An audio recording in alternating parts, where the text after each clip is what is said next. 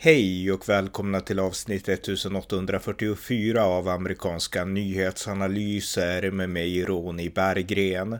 En konservativ podcast som kan stödjas på swishnummer 070-30 28 8-95-0. Det här är del 5 i min serie om idén om att skapa en världsregering. I detta avsnitt beskriver jag de moderna förespråkarna av denna idé och vilka argument som dessa framför. Varmt välkomna! Ja, i mitt förra avsnitt så beskrev jag den kristna högern och hur deras motstånd mot en världsregering växte fram. Det här skedde ju mångt och mycket på 70, 80 och 1990-talet och på den tiden så var farhågorna för en världsregering hos den kristna högern i USA större än de faktiska förespråkarna av en världsregering. Det fanns vissa röster, det fanns enskilda rörelser, men det fanns ingen stor massrörelse på 80 eller 90-talet för en världsregering. Idag, på 2020-talet, då är rösterna som förespråkar förespråkar en världsregering, många, många fler. Så att man kan säga att den kristna högern där och då, de boxades i mångt och mycket mot en skugga. Men idag så har den här skuggan tagit en mycket mer fast skepnad. Och idag så finns det rörelser som aktivt förespråkar en världsregering och som har argumenten till varför en världsregering behöver upprättas. Och det är de som jag ska beskriva lite mer ingående i det här avsnittet. Men för er som hoppas att det här avsnittet ska vara ett avsnitt som helt skiljer sig från det förra avsnittet, ett avsnitt utan bibelord, bibelord och eh, kristna referenser. Ni kommer att bli besvikna. Och eh, jag ska inleda med en direkt kristen referens, ett citat från Bibeln. Och det här beror inte på att eh, jag är liksom överdrivet intresserad av att bara läsa Bibeln eller att liksom bolla den kristna högerns argument, utan det här bibelcitatet är det bibelcitat som finns inristat direkt utanför FN-byggnaden i New York. Jag har själv varit där och sett och läst det här bibelordet på plats. Och det är ett bibelord som citerar profeten Jesaja i Gamla Testamentet kapitel 2 och bibelordet lyder så här på svenska. De skall smida om sina svärd till plogbillar och sina spjut till vingårdsknivar. Folk ska inte lyfta svärd mot varandra och aldrig mer övas för krig. På engelska så lyder det här citatet så här. They shall beat their swords into plowshares and their spears into pruning hooks. Nation shall not lift up sword against nation, neither shall they learn war anymore. Så den här, äh, det här bibelordet finns alltså inskriberat på en stor stenvägg direkt utan, utanför FN-byggnaden i New York. Och eh, det handlar ju om vad som ska hända när Guds rike byter fram. Det är det som det här bibelordet handlar om. Och eh, i kristen teologi och den klassiska kristna teologin så är det här konsekvensen av Kristi återkomst. Han kommer att upprätta fred i världen. Och det är också den teologin som den kristna högern har. Det är den teologi som den kristna urkyrkan har kring det här bibelordet. Men FN, de applicerar alltså den här teologin, det här bibelordet utifrån att människor eh, kan på något sätt skapa den här freden och det i sin tur bygger ju på den här teologin som jag beskrev i mitt förra avsnitt med millennialism och i viss mån post millennialism, alltså att mänskligheten bygger freden och sen kommer Kristus som en, ja, som kulmen på den här freden som människor redan har byggt. Så att det är en teologi som skiljer sig i kontrast från den kristna högerns teologi. Så att det går inte att undkomma de teologiska och filosofiska resonemangen när man diskuterar en världsregering, oavsett om man är för eller emot. Så att där har ni bibelordet som finns inskriberat utanför FN. Många av er har säkert varit där och läst och sett det. Och eh, det här, den här idén då om världsfred, det, det är ju ett argument som används för både för FNs existens men också för andra organisationer att efterlysa någonting som är starkare och mer överstatligt än FN i syfte då att uppnå fred. Och eh, nu ska jag berätta lite om några av de rörelserna, personerna, böckerna och organisationerna. FN grundades alltså 1945 i skuggan av andra världskriget i syftet att upprätta och upprätthålla världsfreden. Men under de åtta årtionden som gått sedan dess så har ju många krig kommit och gått i världen och just nu så pågår det ett krig i Ukraina där Ryssland använder samma metoder som användes under just andra världskriget med flyg och med stridsvagnar. Och det här visar tydligt att världssamfundet och FN mer specifikt inte har lyckats med ambitionen att skapa eller upprätthålla upprätthålla världsfred. Och eh, orsaken till det, det beror delvis på att FN är svagt. Eh, FN strukturerades ju ursprungligen just svagt för att eh, man minns hur det hade gått under Nationernas förbund när amerikanska reservationer mot just överstatlighet gjorde att Nationernas förbund inte kunde realiseras. Så FN hade ju spärrar mot allt för mycket absolut makt och mest konkret kan vi se det i säkerhetsrådet där de fem permanenta medlemmarna har vetorätt, vilket innebär att om någon av de permanenta medlemmarna i säkerhetsrådet hamnar på konflikt med en annan, som till exempel nu USA och Ryssland i förhållande till Ukraina, då blir FN helt låst och kan inte göra så mycket. Och eh, det är det vi ser nu, som sagt. Och eh, det här har gjort att många röster har höjts som har krävt att vi måste få ett nytt globalt organ. Ett organ som kan lösa världsproblemen och som inte sitter fast i det nu ganska eh, avlägsna eh, andra världskriget. Alltså, där, alltså en organisation som inte bygger på vilka som vann i ett krig som tog slut för 80 år sedan. Så att de rösterna höjs allt mer. Men samtidigt så finns ju också de här reservationerna. Det är inte bara den kristna högern i USA, utan det har funnits många filosofiska, historiska argument mot just överstatlighet och mot en världsregering. Och eh, för att kunna få en trovärdig legitimitet som en organisation som förespråkar en världsregering och eh, försvagade eller kanske till och med avskaffade nationalstater, då behöver man nedmontera dekonstruera eh, de här rösterna som varnade för en världsregering. Och eh, en person som har ägnat en del tid åt att försöka dekonstruera och bryta ner Immanuel Kants rädsla för en världsregering, det är den tyske eh, filosofen Jürgen Habermas han lever fortfarande, han är i 90, 90-årsåldern han också. Jag nämnde att Pat Robertson var i den åldern. Eh, men Jürgen Habermas, han eh, är en känd filosof. Alla som har läst, oavsett vad man har läst nästan inom humaniora, så alltså, är man bekant på ett eller annat sätt med Jürgen Habermas. Och eh, han argumenterade i mitten av 1990-talet om just Immanuel Kants rädsla för en världsregering och eh, Jürgen Habermas invände då mot Kant och ansåg att man kunde Ehm, man kunde tänka annorlunda än vad Kant gjorde. Och Jürgen Habermas han anförde två saker mot en skepsis som Kant hade visat mot en världsregering. Och Jürgen Habermas menade då att dels måste man förstå Immanuel Kant från dennes samtid. När Immanuel Kant levde på 1700-talet, då var nationen någonting absolut och eh, yttre interventioner, det var liksom inte ett alternativ för mänskliga rättigheter och liknande. Det fanns inte. Men idag så är världen mer sammanvävd än det var på Immanuel Kants tid. Och eh, Immanuel Kant han upplevde ju heller aldrig världskrigen. På hans tid så var världen mycket fredligare och mycket mindre, eh, alltså krig gav inte samma fruktansvärda konsekvenser som de har gett på 1900-talet, argumenterade Jürgen Habermas. Så det var en invändning han hade mot Kant. Och eh, hans andra invändning det var att nu kan man skapa en mer ordningsbaserad värld som bygger på internationell lag som inte fanns på Immanuel Kants tid på samma sätt. Och eh, en världsregering eller en världsstat skulle idag kunna användas för att stoppa krig. Det var det som var Jörgen Habermas eh, ja, två främsta invändningar då mot Immanuel Kant. Så att Jürgen Habermas, han försökte dekonstruera och nedmontera Immanuel Kant. Och eh, idag så finns det många olika rörelser som förespråkar en världsregering för att, eh, för att lösa världsproblemen. Eh, en sån organisation det är Democracy Without Borders som grundades i Tyskland 2003 och som också har en svensk förgrening och eh, de protesterar och demonstrerar ofta för ett världsparlament. Och eh, klimataktivister, de har också demonstrerat för samma sak. Och det finns många olika organisationer förutom de här äldre organisationerna, World Federalist Society och så vidare, så finns det också många moderna organisationer som drivs av oftast unga människor från st stora delar av världen faktiskt. Så att det finns mängder av organisationer som förespråkar en världsregering. Men alla de har det gemensamt att de vill inte, i motsats till exempelvis Torbjörn Tännsjö, som jag nämnt tidigare i den här serien, den svenska filosofiprofessorn som vill se en världsdiktatur för klimatet. De flesta andra organisationer vill inte se en diktatur.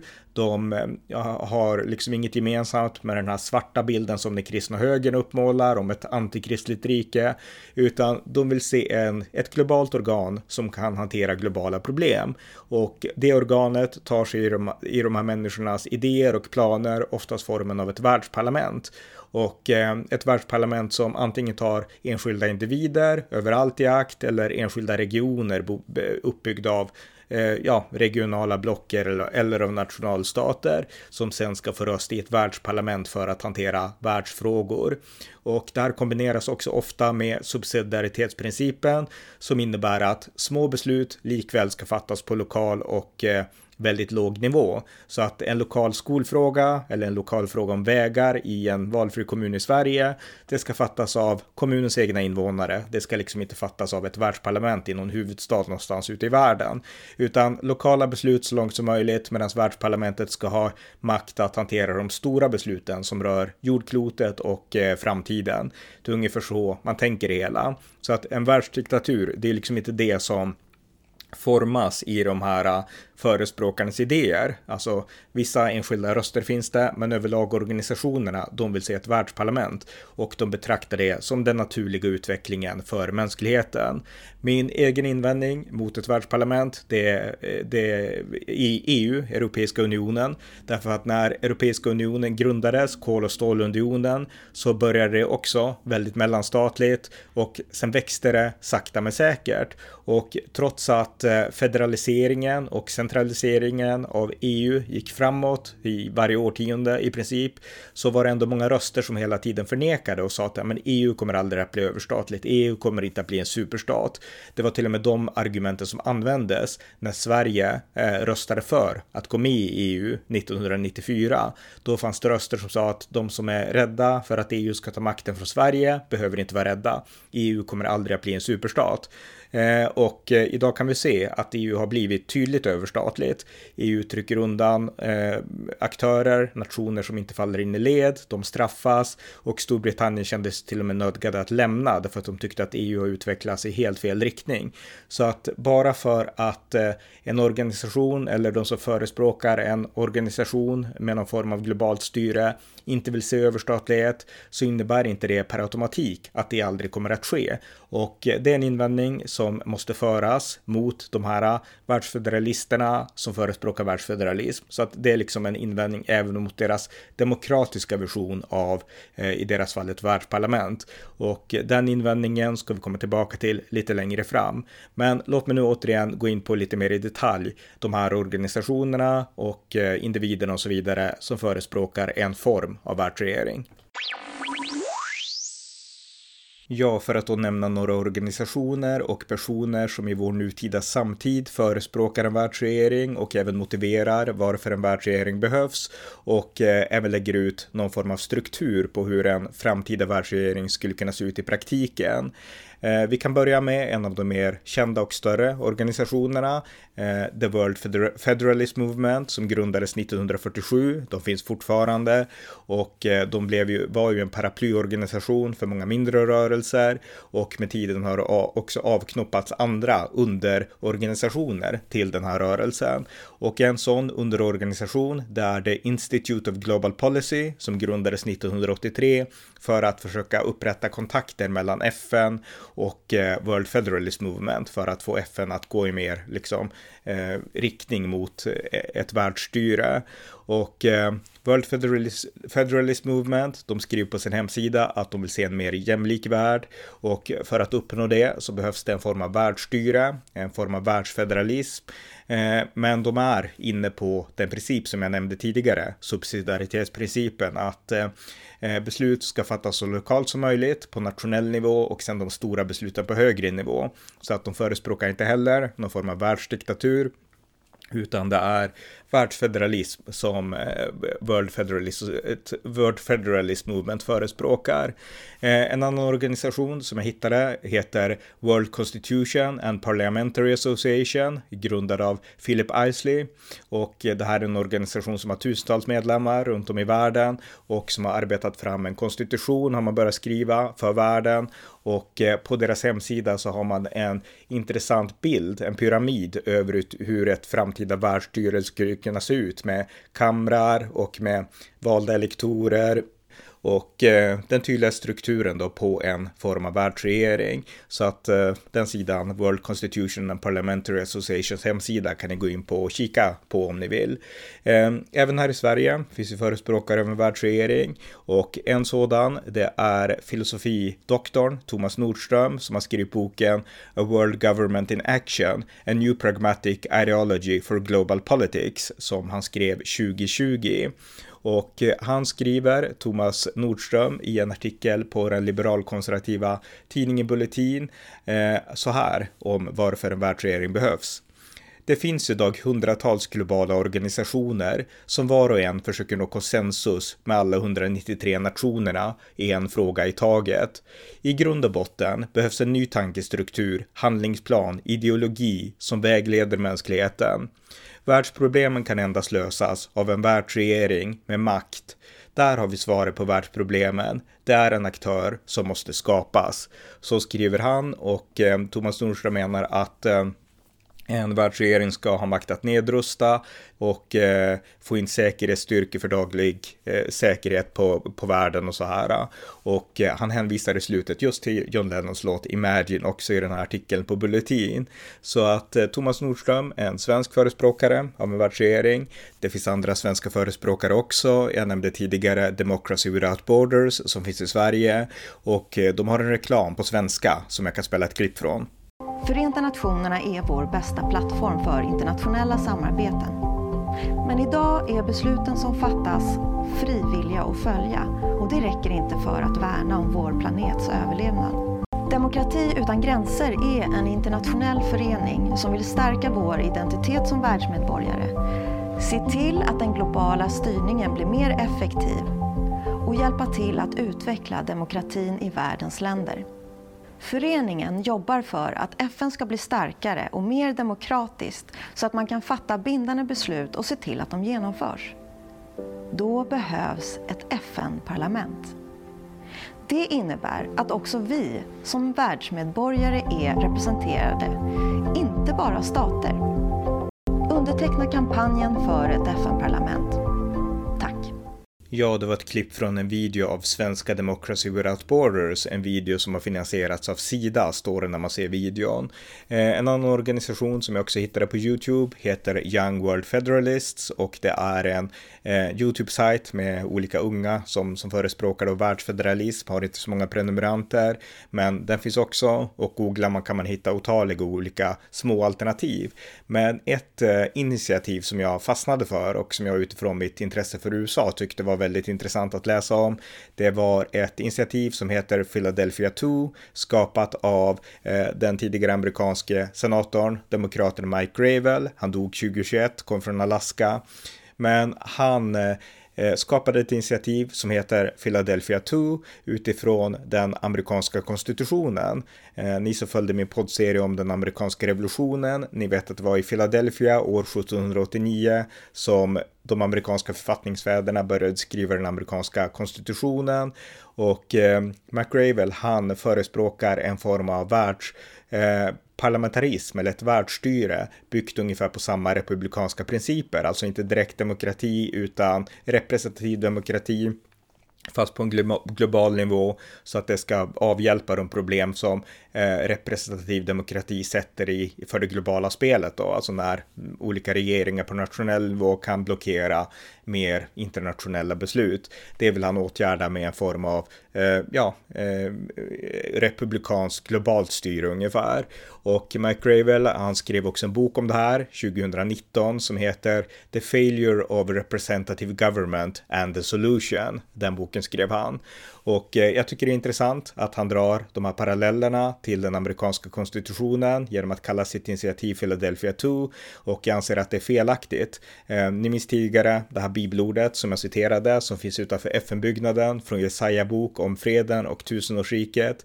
Det är ett bibelord som FN använder i direkt kontrast till den klassiska kristna teologin. För den klassiska kristna teologin konstaterar att freden är beroende av Gud. Mänskligheten kan inte uppnå den här freden på egen hand. Eh, det är den klassiska kristna teologin. FN använder det så som att mänskligheten skulle kunna uppnå den här freden på egen hand. Så att man använder det teologin och bibelordet spegelvänt än den klassiska teologin. Och eh, när man då gör ett initiativ som McRavel som heter Philadelphia 2, då missar man också det faktum att eh, Philadelphia 1, om vi nu kallar det konstitutionskonventet 1789, det var ju ett eh, konvent som i mångt och mycket var helt emot överstatlighet.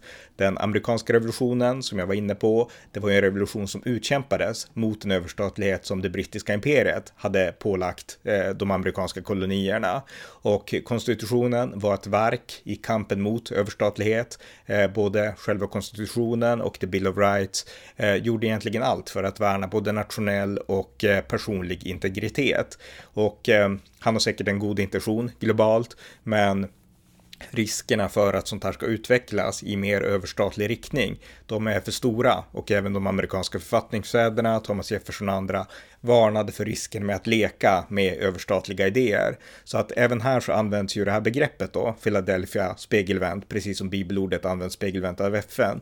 Och eh, det, det fylls alltså med motsatt innebörd än den ursprungliga innebörden och det tycker jag är rätt intressant att, att ta fasta på. Men här är i alla fall några exempel på organisationer, personer, böcker som förespråkar en världsregering, förespråkar ett världsparlament. De här böckerna jag har nämnt, jag har inte läst dem, jag kanske får göra det i framtiden.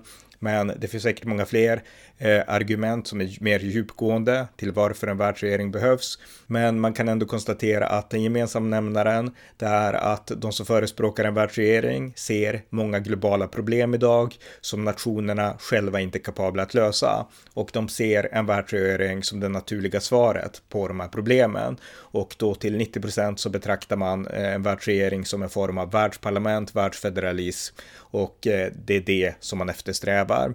Men risken finns såklart att det här kan urarta och gå längre och bli något farligare än de här har tänkt sig. De varningarna har vi sett i historien, alltifrån Immanuel Kant till eh, den kristna högern som har varnat för att världsfederalism, även om det i sig kanske inte är farligt, har en stor potential att utvecklas till tyranni. Och eh, i nästa avsnitt i den här serien om en världsregering, då ska vi gå in på en annan grupp av antiglobalistiska motståndare till en världsregering. Och eh, de menar att tecknen på att pratet om världsfederalism och en världsregering kommer att leda till tyranni. Det är saker som vi redan nu kan se nästan överallt och vi kommer att avhandla de grupperna i nästa avsnitt. Men för att sammanfatta det här avsnittet, det jag har velat beskriva här, det är att det finns samtida grupper och organisationer och personer som öppet förespråkar det som ingen trodde skulle förespråkas öppet bara för något årtionde sedan. Ni minns kanske citatet från Al Gore där han trodde att pratet om en världsregering var överdrivet, det skulle aldrig bli en verklighet och det var ingenting som någon behövde bekymra sig för. Eh, faktum är att idag så finns de rösterna. De är fortfarande fortfarande inte stora. Det är visserligen en världsvid rörelse, men det är ändå små röster. Det är enskilda liksom röster i enskilda länder och det här är ingen stor rörelse. En världsregering står verkligen inte för dörren. Men det som man förr inte trodde var realistiskt alls, det bollas nu helt öppet som ett realistiskt svar på mänsklighetens problem. Så att man kan ändå se åt vilket håll som utvecklingen sakta men säkert pekar. Och det är det jag tycker är intressant med det här. Men som sagt, i nästa avsnitt, då ska vi lyfta fram en annan grupp som är motståndare till den här utvecklingen. Tack för att ni har lyssnat på amerikanska nyhetsanalyser. En podcast som kan stödjas på swishnummer 070-30 28 95 0 eller via hemsidan på Paypal, Patreon eller bankkonto. Skänk också gärna en gåva till valfri Ukraina-hjälp. Allt gott tills nästa gång.